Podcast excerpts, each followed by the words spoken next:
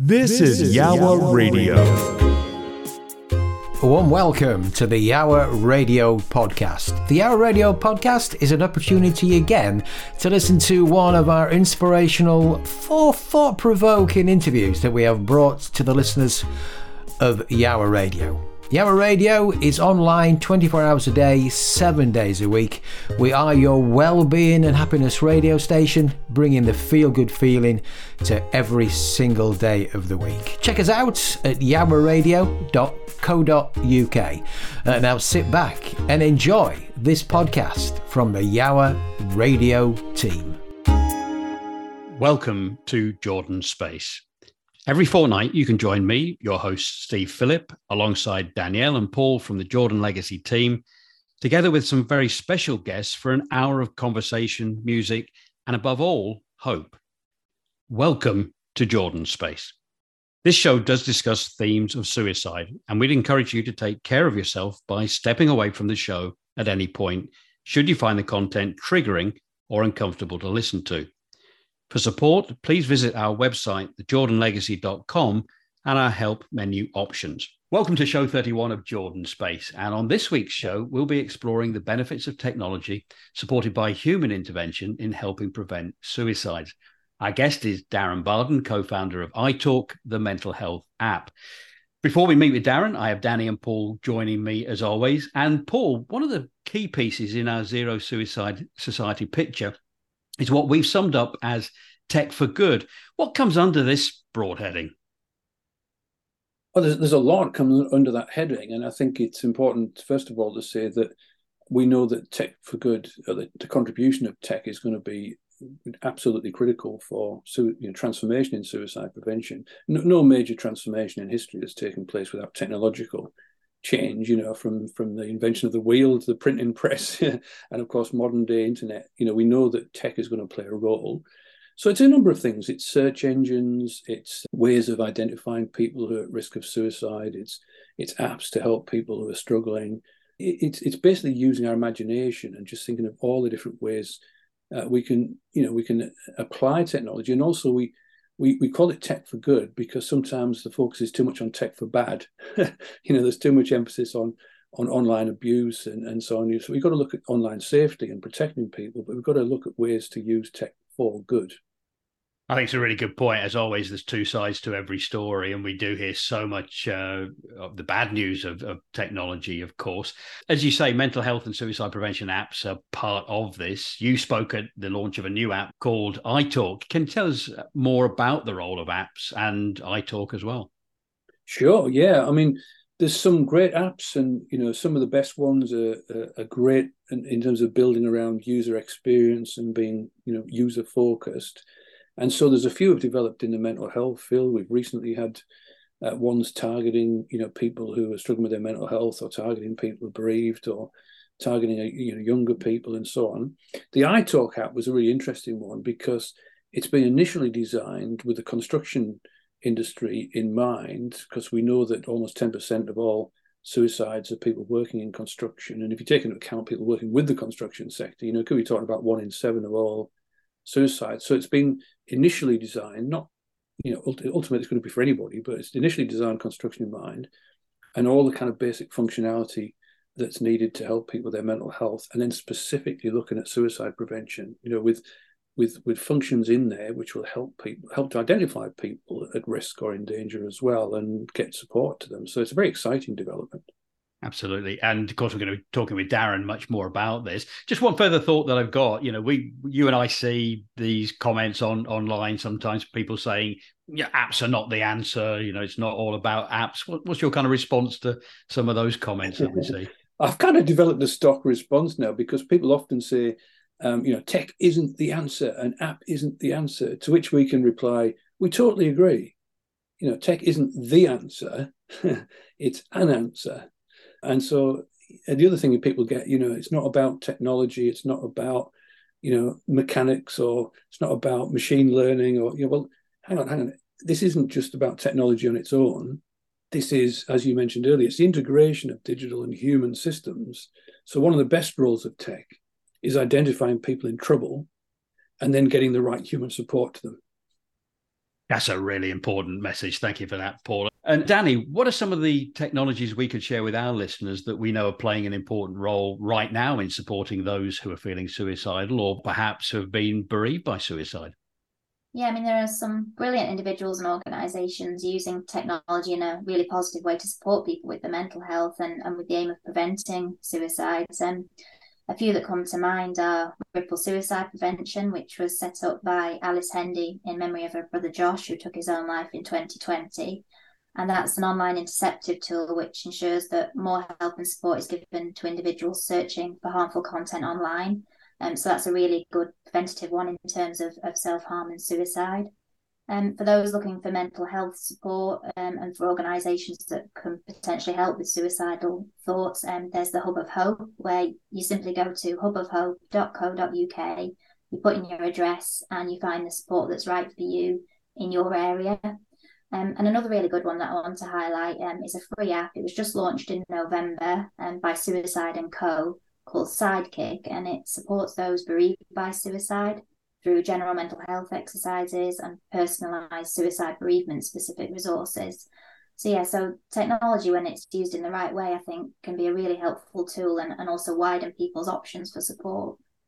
There's also the Stay Alive app developed by Grassroots for people who are struggling in suicidal crisis or supporting someone in crisis. Great. Well, you can read more about the topic of using technology for good in the Jordan Legacy's Moving Towards a Zero Suicide Society Action Research Project report, which was published earlier this summer with a second edition in September. And you can find that report by visiting our website, thejordanlegacy.com, and then go to the menu titled Latest. Well, look, many thanks both. We're going to take a short break now and play another track chosen by our guest this week, Darren Barden. Uh, when we do come back, we'll begin our conversation with Darren by asking him about an event 27 years ago when he was the victim of a professional hit and mistaken identity. This experience left him with severe injuries and sometime later led to him planning to take his own life. We'll be right back after we've listened to You Gave Me a Mountain by Elvis. This, this is Yawa Radio. Radio. Welcome back. Our guest this week is Darren Barden, a best-selling author for his book Let's Skip to the Good Bit. And together with business partner Phil Thorne, Darren has recently launched iTalk, a brand new app for the construction industry to help reduce suicides. Darren, welcome to the show. Good to uh, have you join us today. Thank you for having me. It's a pleasure. Absolutely great to see you. And uh, Darren, look, you've been associated with the construction industry for many years. And through our work at the Jordan Legacy, we're very aware that around 10% of all suicides in the UK happen in this industry. What are your thoughts as to why that might be the case? I think it's it's, it's a male-dominated industry still. This man-up culture still exists. You know, we, when I look at my son, who's 28 years old, you know, he's his generation seem to still be they're, they're talking more. With 35 years old and above, maybe we're still not doing that. This starts when you come into the construction industry. Quite often, you you've fallen into it. You've left school. Your dad was a builder. Your uncle, your granddad you then get into a situation quite often where you've worked for someone, learnt a trade, and then you go self-employed. You know, there's a lot of small businesses out there, and before you know it, you've stumbled on a big contract and things are going along quite nicely. Then all of a sudden the work dries up. You're getting into a league maybe that you're not used to, you're not being able to cope with. And for me, that's where a lot of this pressure can come from. And that's what I want to try and do myself is actually prevent that pressure through education I, I do believe that it stems from just a lack of knowledge on what goes on outside of cutting a piece of wood or digging a hole, you know, whatever the industry you're in may be. I, I think it's a really good point. It's almost quite an isolated business. A lot of small businesses there trying to manage their business, passed down through generations. They're not necessarily business people, they're great tradespeople. Oh, absolutely. You know, for me, just making sure that people are aware. You know, there's this phrase, you know, it's okay not to be okay. You know, we hear going around quite a bit, and it's true. You know, we have bad days. You know, but in that world, sometimes you you can't own up to it. You know, and you you get intimidated just by your surroundings. It may be you've got a great group of people around you who are very supportive, but they don't know you need help. So all of a sudden, then you you can become very alone, and that's that's the worry. Now, you're no stranger you're, yourself to uh, mental health challenges and i want to take you back if i may to Monday, the 7th of October, 1996, you experienced uh, an event at your home which had a profound effect on your life and the, the life of your family. Can you explain to our listeners, just take us through what happened that day? Yeah, so I used to do uh, two jobs, as a lot of people do. Back, you know, back then we were short of money. We had a one-year-old son at the time, so I used to do my day job, and then at night I would then go and work delivering newspapers to shops in a van, and and I'd go out of the house somewhere between twelve o'clock and two o'clock in the morning, depending on uh, what day of the week it was. And on this Monday night, I would have been going to work probably around the two o'clock mark. But then we got a knock on the door at midnight or just before midnight.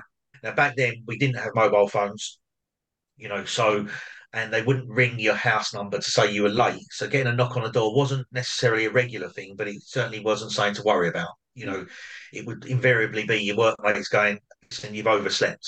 I didn't think twice, ran downstairs in my underpants, opened the door to two guys who who stood there. The one as I looked out to my right, he looked to my left, and there was an alleyway outside my house. And they just nodded. There was no words, no words spoken. And then I felt them coming forward. I held my hands out in front of myself. And by then I'm now starting to take blows to the, the head and the body. I couldn't tell you at the time what was happening.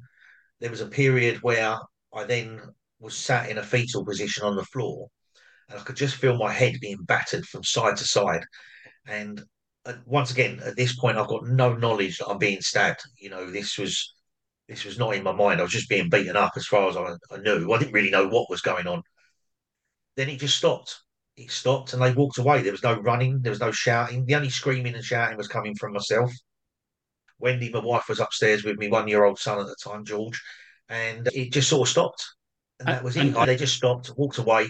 I shut the front door with I don't know whether it was my hands or my legs, I can't remember, and then crawled my way through my hallway of my living room to a telephone. I mean, pretty terrifying experience, Darren. But, but I mean, did you ever get to, to learn who this was? First of all, the police came. Obviously, the police came and they just said, "Listen, it's it's a bad day at the office. It's, it looks like a case of mistaken identity and what would be a professional hit." And they just, you know, they just said it's one of those things. Darren, you, you, I've heard you tell this story that, at a meeting that we attended together, and I think you said you were stabbed. Was it twenty times or thirty times or something? Yeah, it was. Tw- I had twenty-two stab wounds, and but I had seven in my skull, and each one of those seven was where I was repeatedly stabbed in the same place more than once. So, although there was twenty-two wounds on my body, it's quite possibly in excess of forty actual stabbings. So it's remarkable that you're still with us. So if you visualize, you've got two guys coming in, and I've got three types of wound. That means one of them had a blade in each hand. So he was using both blades on me with both mm. hands, you know. So that's a, uh, I mean, you know, I don't know what goes through these people's minds, you know. yeah, I mean, that's one of those situations where obviously to, to the rest of us, it, it is unimaginable. You know, it really is unimaginable. Yeah, the, the strange thing is, Paul, is that even now, when I visualize the attack, it, it, I'm not going to say it doesn't bother me. Obviously, it does bother me. But the, the thought of Wendy upstairs with a one year old in her arms listening to my screams, that's the bit that really bothers me. That's the bit that impacts me more than anything because, you know, what must have been going through her mind? But, you know, the fear that she must have been living through. Because obviously, I was just being attacked, mm. didn't have a chance to contemplate what was going on. But for Wendy, I figured the, the, the, greater problem was there. You know, the fear she must have been living through at that moment, for however long that attack was going on, until she come down and see me, like sort of yeah, bleeding to yeah. death there. To carry on from what you were just saying, has that had sort of a long lasting effect on Wendy? And what, and what about your son? Obviously, he was too young at the time to realise, but has that had any effect on him just knowing what happened to you? Or... So for me, the long lasting effect for Wendy is she still wants, along with my mum and dad, she still wants someone to pay for it. You know, she doesn't feel, you know, the fact it was mistaken identity, no one's ever been caught, sits comfortable with me in the sense of I know it wasn't for me. But from Wendy's point of view, no one's ever been made to pay for this. You know, she's she's now had to go into mother mode as opposed to wife and looking after her husband mode because I had lots of people trying to do that for me. So I think that helped at the time. I think at some point in life, there will be a moment when she just says, hang on a minute, you know, this has really caught up with me, as it did with me my son, the story's quite strange as well. So he was one years old, or just over one years old at the time. We then went to live with my mum and dad for nearly nine months, I think it was in total, while we sorted the house back out, you know, replaced the carpets and the settees and so on. But when we went back to the house for the first time, as we got about 10 yards away from the house, now bearing in mind George is probably only 18, maybe 20 months old at this point, he dropped to the floor and was refusing to go to the house. He just couldn't, like, now this is a baby, you know, this is a toddler just barely walking, and he just wouldn't go, you know, he did, didn't want to go into the house. And we, Wendy will never forget that moment because we're thinking, hang on, what impact did it have on him at the time? We don't know. You know, he couldn't really tell us what, what was going on. But now, I, I, at 28 years old, he understands. You know, he understands what we've been through, and it's made him a better person, I think, as well. Mm. I want to take us forward now because, yeah. in some ways, you said now you've you've managed to kind of deal with it and, and accept to some degree what's happened. But if we fast forward some 13, 14 years to that day in 1996, that experience did come back to haunt you when symptoms of post traumatic stress disorder, PTSD, almost ended in pretty tragic circumstances for you. Absolutely. And it was really strange because a couple of people that I know who I've known many, many years, but I didn't know closely. So my friend Terry, for example, I used to speak to him, you know, probably once a month on the phone and meet up with him two or three times a year. And he phoned me one day and he said to me, Are you okay? You know, just random phone call.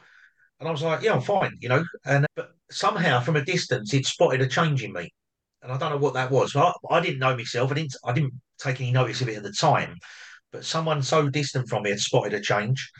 Now, the people close to you were probably not noticing the changes because it was a gradual process for them. Whereas maybe where I'd spoken to him, it was more of a dramatic change from the last person he spoke to with me. So that was something that strange that happened, and it crept up on me. And I started doing silly things. And you know, they always say you hurt the ones you love, and that's what I was doing with Wendy. I turned into a, a jealous nightmare. I was creating situations that weren't there. I was told by a counsellor that I had something called catastrophic thinking. So I could quite easily, you know, take a very simple, normal situation and turn it into something dramatic and you know that would would throw everybody off course you know and it's so i was doing things like that which was I, I developed a hatred of people certain people so because i decided i was going to take my own life i i then decided that right Wendy's going to mourn for this amount of time. The kids are going to mourn for this amount of time. This is when they were going to go back to work. Then I started noticing actually, if I'm gone, that guy and that guy is going to start being friends with Wendy. So they're going to be muscling in because suddenly you've got a woman on her own with a house paid and all that sorts. These things are all going on in my mind and they're very real to me at the time. Clearly, just a fabrication of the imagination, you know. So, but then these guys, they did you know, they, they've done nothing in their lives towards us other than being nice people around us. But I developed a hatred of them, a real hatred. They were a real threat to me, you know.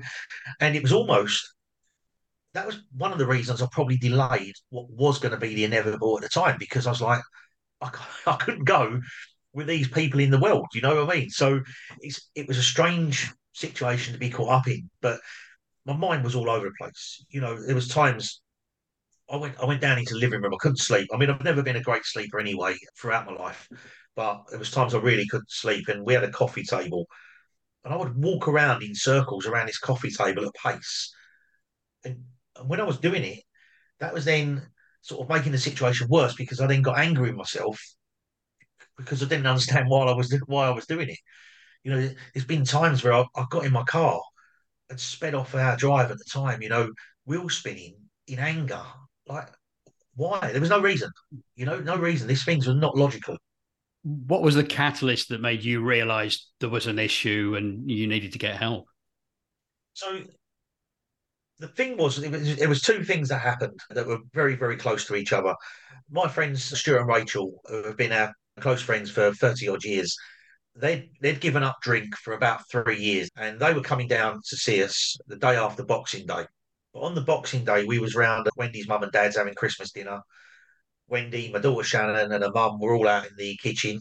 I was left with my father-in-law Herbie sitting at the table, and he'd had a bit of a cough and a cold. And he just said to me, "They don't prepare you for this old age, getting ill." But he was he was saying what he said and how he said it to me, and I suddenly thought, "Hang on a minute, he thinks this is getting close to the end for him, and if he's anything happens to him, I can't even look after myself, let alone his daughter. It felt like that was a massive moment. About two and a half, three months previous, I'd been to the doctors and got the tablets. I call them my mentalist pills. I know we we don't, you know, it's just how we are as a family. We try and keep a smile on our faces, you know. So I call them my mentalist pills. And these pills have been kicked around the house everywhere. They were on a windowsill, they were on a coffee table, they were on a cupboard. Everywhere I could see them, but I was refusing to take them because it meant it beat me, and I didn't want to be beaten by this this situation I had, you know. And it would have meant these guys that attacked me had won. So I was refusing to take the tablets because that was me losing, and consequently, obviously, then I'm just on a downward spiral, you know, without taking the tablets. So then Stuart and Rachel came down the day after Boxing Day, and I've had this moment with my father-in-law the day before. They turn up, we went out for a nice walk, and they said, Come, we're going to pub and they came in and they had a drink with me. That's the first time they drank for three years, and they've done that to make me feel relaxed and comfortable. And it was a remarkable statement from them. You know, listen, we're here for you. And it was, it was, you know, that's what made me take the tablets. I was like, right, I've got to. There's enough people here showing the support. I realised. So that's when I took the first tablet. I cried my eyes out. I sat there crying. Wendy was with me. She, Wendy's always been there with every step of the way.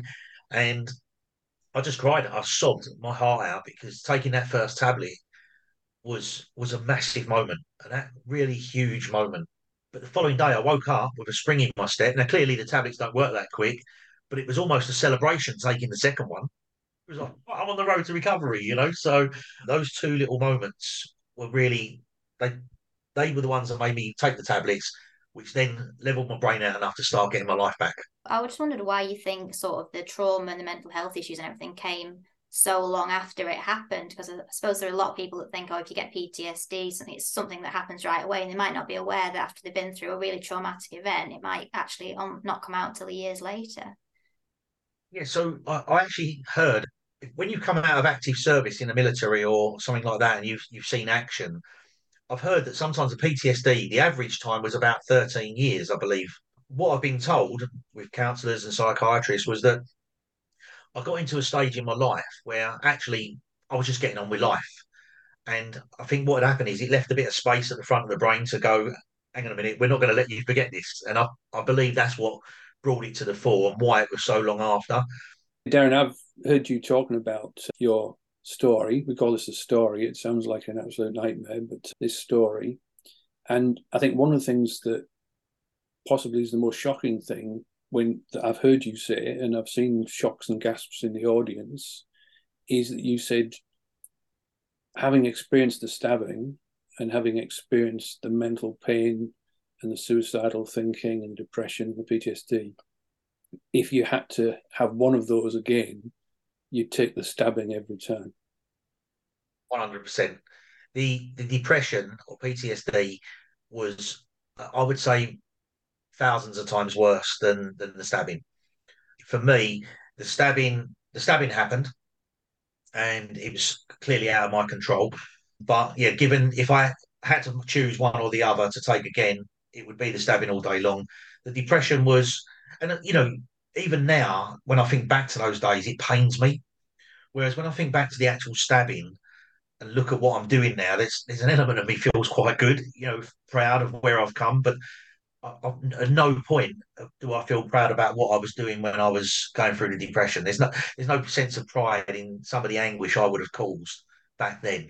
You know, so the depression for me was I, I just wouldn't recommend that to anybody. You know, I wouldn't wish it on my worst enemies. He's, it was horrendous, absolutely horrendous. You know, but luckily enough, I have come through it. You know, that's the that's the good part of it.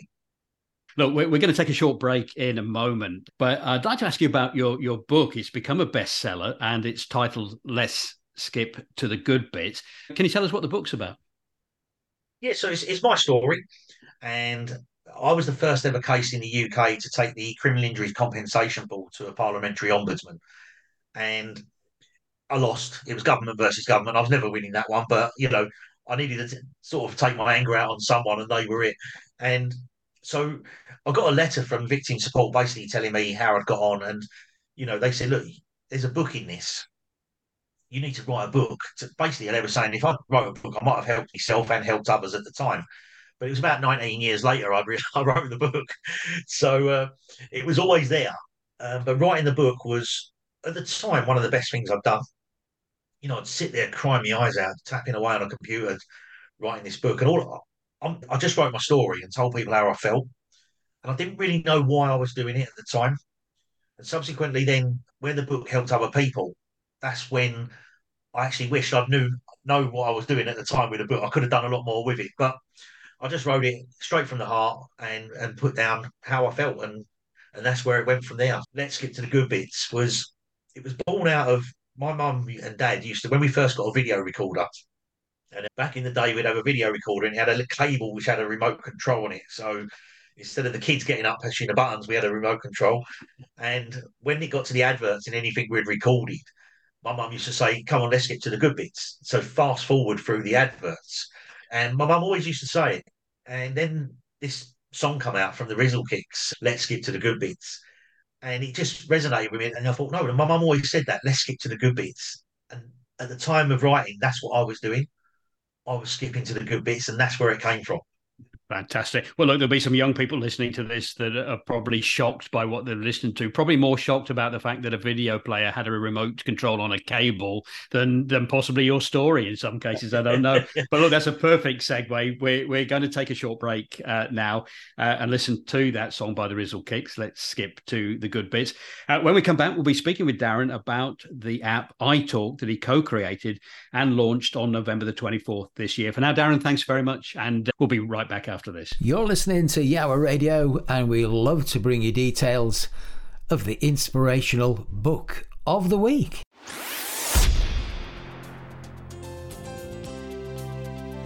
We love to bring you the inspirational book of the week. And this week's book is The Slight Edge by Jeff Olson. It's all about turning simple disciplines into massive success. You know, why is it that some people make dream after dream come true while others just continue dreaming and spend their lives building dreams for someone else? One simple reason, Jeff suggests, is that uh, those that are successful have found their slight edge. The slight edge is not just another self help motivational tool of methods you must learn in order to make up the path of success. No, no, no. It simply shows you how to create powerful results, how the simple daily activities of your life by using the tools that are already within you. So, this week's inspirational book of the week is by Jeff Olson. It is called The Slight Edge Turning Simple Disciplines into Massive Success. Welcome back. We're speaking with best-selling author and co-founder of iTalk, a brand new app to help reduce suicides in the construction industry. Darren, before we talk about iTalk specifically, the theme of today's show is technology for good. And I know technology is something you've been involved with in your role with Hilti, one of the leading global suppliers of business tech solutions. How much of your experience in that role is, was helpful to you in starting to formulate some ideas for the app? It's pivotal. I think it's um it's it's really important. Firstly, I want to I want sort of just talk about Hilti as an employer as well. Hilti actually live and breathe that work life balance. You know, we have all the trials and tribulations of normal work. You know, whether it be stock, pricing, deliveries, all the stuff that happens in every workplace. But when it comes to the people, Hilti really look after their people. And there's, I could tell you many stories, but for today, you know, a couple of years ago, they came to me and said, "Look, you know, the work you do with with mental health within Hilti and outside of Hilti, how about you do a four day week? You know, so you can do the work you do." And it's like, right, brilliant, you know. And so they they do things like that, but they've supported me right through the journey. And having that stability and a company behind me, that was what allowed me to firstly write the book, I also believe it put me on the road to recovery because I, I wasn't under pressure.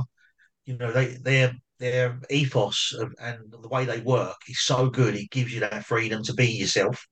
So it's really important message to anyone out there if you're employing anybody to actually have a look at that as a business model. It's not just about the figures and the bottom line, as much as anyone may say. The people are so so important. So how they help me basically, I was in, I'm, I'm selling into the construction industry and in particular the tool hire industry, and it puts me onto the construction sites in amongst the guys that are actually that I'm now hoping to help. You know, so and with that, I started to talk to them, and every one of them had a story. You know, everyone you speak to, they've got a story to tell, and because they knew who I was because of the book and so on, it was easy for them to talk to me. But they didn't have that outlet anywhere else. You know, it's okay when I rocked up on site. I wasn't even in there as a, you know, some sort of mental health advocate or anything like that. I had a call and the guy was really struggling. I just said to him, look, you know, get a focus. Get a, get a hobby, get a focus, go and help somebody, go and work for a charity. You know, this is not this is not an educated conversation. This is me just saying how I dealt with things and helping other people. It's such a rewarding part of my life, you know. And maybe I don't get it right every time, but if I'm only talking from the heart, I believe it can't be wrong. At a time when you were working on ideas and how to bring the suicide numbers down in the construction industry, on March the 16th this year, I understand you lost a very close personal friend to to cancer, but almost in a moment of serendipity, you also happened to meet on the same day Phil Thorne, someone who's become a big part of your life since then. Can you tell us a little bit about that meeting and why that was so important that day? Yeah, so to, to, backtrack a little bit just before the meeting, a friend of mine, John, had come to me and there'd been a suicide on a construction site on one of his sites, and it really impacted him. And he, he, he just felt the pain of everyone around him, the, the workforce, the families. And he came to me and he said, Darren, he said, I think I've got an idea. And he said, I want a mental health room on construction sites. He said, We've got a drawing room, a prayer room, a tea room, a first aid room, we've got this room, that room he said, I want a mental health room. He said, Can you come up with an idea or something for it? And I went away and I thought, wow, that's brilliant. But the more I thought about it, that male dominated environment that we speak about, that, you know, the alpha male who won't own up to the fact he's struggling, he's not going to walk through a door that's got a sign above it basically saying, I'm nuts. I needed to come up with something else. And that's where the app came about. So I started working on it, started speaking to a couple of people. I'd had a conversation with Phil Thorne, but I didn't know Phil. And anyway, my friend had just gone into a hospice a couple of weeks before with cancer, which he'd been battling with. And on the morning I was going to meet Phil, I got the phone call that said, "Dad's Dad's passed away, like you know, he's died." And so it was one of those moments. I was on my way, only an hour long drive away, but there was food for thought there, you know. And I just I just looked to the sky and I, I said to Graham, I said, "Look, Graham, you know, do me a favour, can you line a few ducks up for us? You know, I could do him a stroke of luck. And I'm not a religious person, uh, particularly. And so off I went to the meeting, and me and Phil sat there, and we hit it off straight away. And I came out of that meeting a couple of hours later, looked to the sky, and went, "Wow, it works!" You know, so you know, you lined the ducks up for me, Graham. Well, look, I think this is a brilliant time to start talking about the app. You just tell us how does it work, and, and what are your aspirations really for it as well. So when we come up with the idea of the the app, and initially it was suicide prevention app, and that's what we we sort of was the target we was going for. I think we realised that actually, you know, when someone gets into that position, it's not necessarily about trying to help them; it's actually saving and making them safe. And I needed something that was going to educate them before they got there and support them and put some, you know, some signposting and organisations in place that they could openly seek this without opening up initially.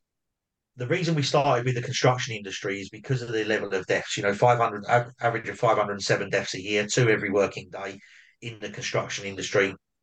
And obviously, I've got a lot of contacts in that world as as well. Hmm. but it opens it up to so many other facets within industry, within business in general. So we can we can take this to hospitals, to police forces, to universities, and because we've we've owned the technology that's behind it, we can actually recreate this for any sector. It's called iTalk. You know, we could have called called it, you know, We Talk, anything. It's just iTalk was was there because we that's what we want. We want people to say, I can talk, you know, I can talk to people. And that's where the name came from. Thank you, Darren and, and Phil and the team for giving us iTalk. it's got, I think it's just got tremendous potential to be a game changer. And thank you also for uh, giving me the honour and privilege of talking at your at your launch. Um, at, at, the launch, I, one of the things I said was about the statistics, like you know the 500 people, um, the 10% uh, of all suicides uh, being people working in construction, more if it's including people working with construction as well as in construction. But I was talking about the, the statistics that potentially get the change that we need. And one of those statistics, I believe, is that people working in the construction sector are 10 times more likely to die by suicide than by physical accidents at work. 10 times more likely to die by suicide than physical accidents at work. Do you think that the construction industry reflects that in the way that it deals with physical accidents at work and suicide and mental health and psychological injury at work? Not at all. We often talk about this box ticking a lot of companies do. And I feel they do that because they don't know what to do. And that's one, of the things we want to help. So it's not just about helping the users of the app and the people on the ground that need the help. It's actually about educating the businesses as well to actually live something rather than just tell the world you're doing something. It's not, you've got to live this. You know, bring us in, bring you guys in. Let's talk to these people, let's educate them, and let's stop it getting. Let's bring that 507 down because there's going to give me nothing, no greater pride than seeing that number going backwards. A key part of the technology that's within the iTalk app is uh, for whistleblowers and protecting whistleblowers. And we know that people who try to raise concerns uh, are often bullied and harassed and drummed out of the industry and so on. And you know, can you just very briefly tell us that uh, you know what is in there and how good it is? Yeah, so we, we prefer to call it the Speaking Up app part of it. So it comes, we've got iTalk, the mental health app, and then we've got the Speaking Up app as well. And we can combine the two because what we found is that people don't have the ability to speak up, then struggle inside, and that can affect their uh, mental capabilities as well and their mental well being. So it's really about giving someone a, an avenue to go down that is completely anonymous. If they if they want to be known, they can.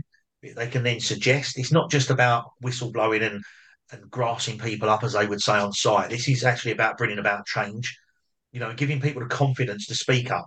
Is the app already available? The full app will be available from the, the 8th of December, where we can actually go into businesses and show them the, the app with all functionalities.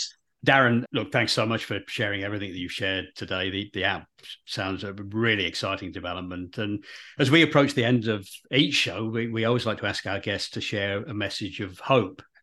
And I want to ask you who your message of hope would be for and what that message is. You know, I hope my mum and dad and Wendy could see where I've got to now, really to the good bits. And I, that's one of my things I hope for.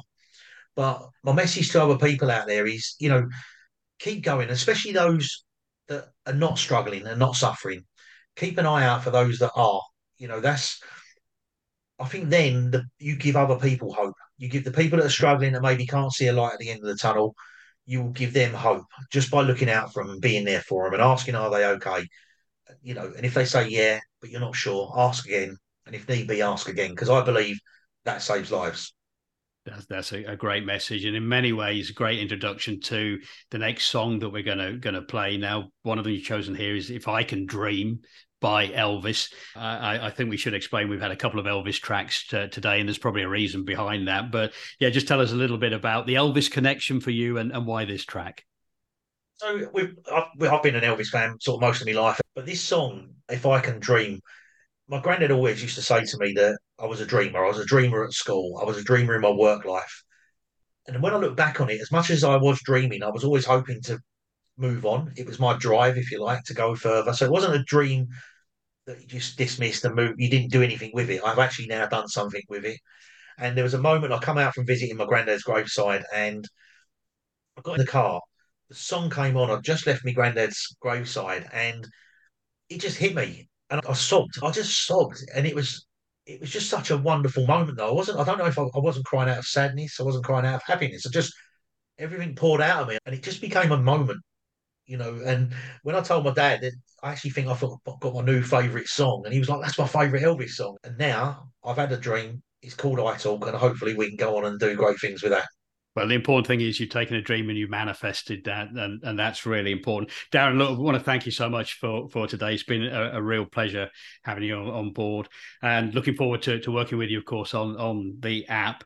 Now, we're going to take a, a short break. We're going to listen to If I Can Dream by Elvis. And when we come back, Danny, Paul, and I will do a quick roundup of today's show. This, this is Yawa Radio. Radio. Well, welcome back, everybody. Da- Danny, what were kind of some of the things you've taken away from our conversation with Darren? Darren obviously went through a hugely traumatic experience and he highlighted, you know, the massive effects that trauma can have on an individual and the, the dangers that can come from this, not only for yourself, but for others. And the dangers that if you don't get this support that you need, what this can lead to. But he obviously comes came through the other side and, and he found a purpose helping others. Paul, how, how about uh, you? What were some of the real takeaways for you today? Well, I think that when people hear these stories, again, I always think stories is just a strange term to use, but when people hear these real life stories, I can imagine people thinking, well, that must be the lowest point to be attacked like that and stabbed and, and multiple stabs and crawling, you know, to get to the phone for your life and, and, and the trauma with his wife and everything. I mean, most people think that must be the lowest point. But for Darren to then describe to us how that wasn't the lowest point in his life, and that the PTSD, the depression, the suicidal thinking, the feeling that it was all over for him, and all the consequences of that, you know, that was the lowest point to the you know, such that he would take the stabbing every time if he had to choose between the two. I mean, this is really the message for all of us to take away. That's how bad it is if people haven't experienced these things also, you know, the, the, a lot of insights into trauma there, the impact on Wendy, the impact on you know his son, you know, even at such a young age, and the fact that Wendy, is his wife, is still carrying this anger all these years later. But I think you know on the positive side of the, coin there, the, the support from his employer, the commitment from Hilti to mental health, and and and allowing Darren to to spend time on this is fantastic. And the iTalk app, it is remarkable and I would just kind of temper what Darren said there about the suicide prevention aspect to it, because he's saying, you know, we don't tend to focus on the suicide. The, the, fact that they even just mentioned suicide prevention, the fact that they mention it in their promotional literature, the fact that Darren talked about it at the launch, this is a mental health and suicide prevention app. And that is a massive breakthrough in itself. I would absolutely agree, Paul. There, there, really were so many takeaways there, and and for me, the, I think one of the big ones was just recognizing this comparison between the, the physical experience and pain that he went through, and how much worse the mental trauma. There's one other thing which which actually Darren didn't mention, but I'll mention, and that is that because I think this is groundbreaking as well. I think the app is groundbreaking. I think the functionality is groundbreaking. The protection of you know people speaking up is groundbreaking, but also it was entirely funded with private money. No government money, no public funding involved in this. An app designed for the construction sector, and then it's going to go out to other sectors as well. And it's been entirely funded by private money. Well, look, thank you both for those thoughts there. And that's it for another episode of Jordan's Space. My thanks to Danny and Paul and to this week's guest, Darren Barden. Thank you also for tuning in. I hope you found today's discussion interesting and insightful. And if you felt inspired to support our work to help prevent suicides, you can make a donation on our website, thejordanlegacy.com. You can also get in touch with us directly via email to hello at thejordanlegacy.com. You can also engage with us on our social media by following the Jordan Legacy CIC's LinkedIn company page. We're also on Twitter and Instagram using the username at Jordan Legacy UK. And you can find us on Facebook at the Jordan Legacy. You can listen to today's show and previous recordings of Jordan's Space on our website by choosing the menu Jordan's Space. For now, and from Danny, Paul, and myself, we'd like to wish you a safe, healthy, and above all, hopeful rest of your week. And we're now going to leave you with one final track chosen by Darren, which is Ain't No Pleasing You by Chas and Dave. A big thank you for taking the time out to listen to this podcast from the team at Yawa Radio. Remember to check us out live online 24 hours a day, 7 days a week at yawaradio.com co.uk. And if you'd like to join us as a guest on Yawa Radio or as a guest on the Yawa Radio podcast, we would love to hear from you. Simply email studio at yawaradio.co.uk. Once again, a big thank you for taking the time out to listen. This is the Yawa Radio podcast. Copyright applies.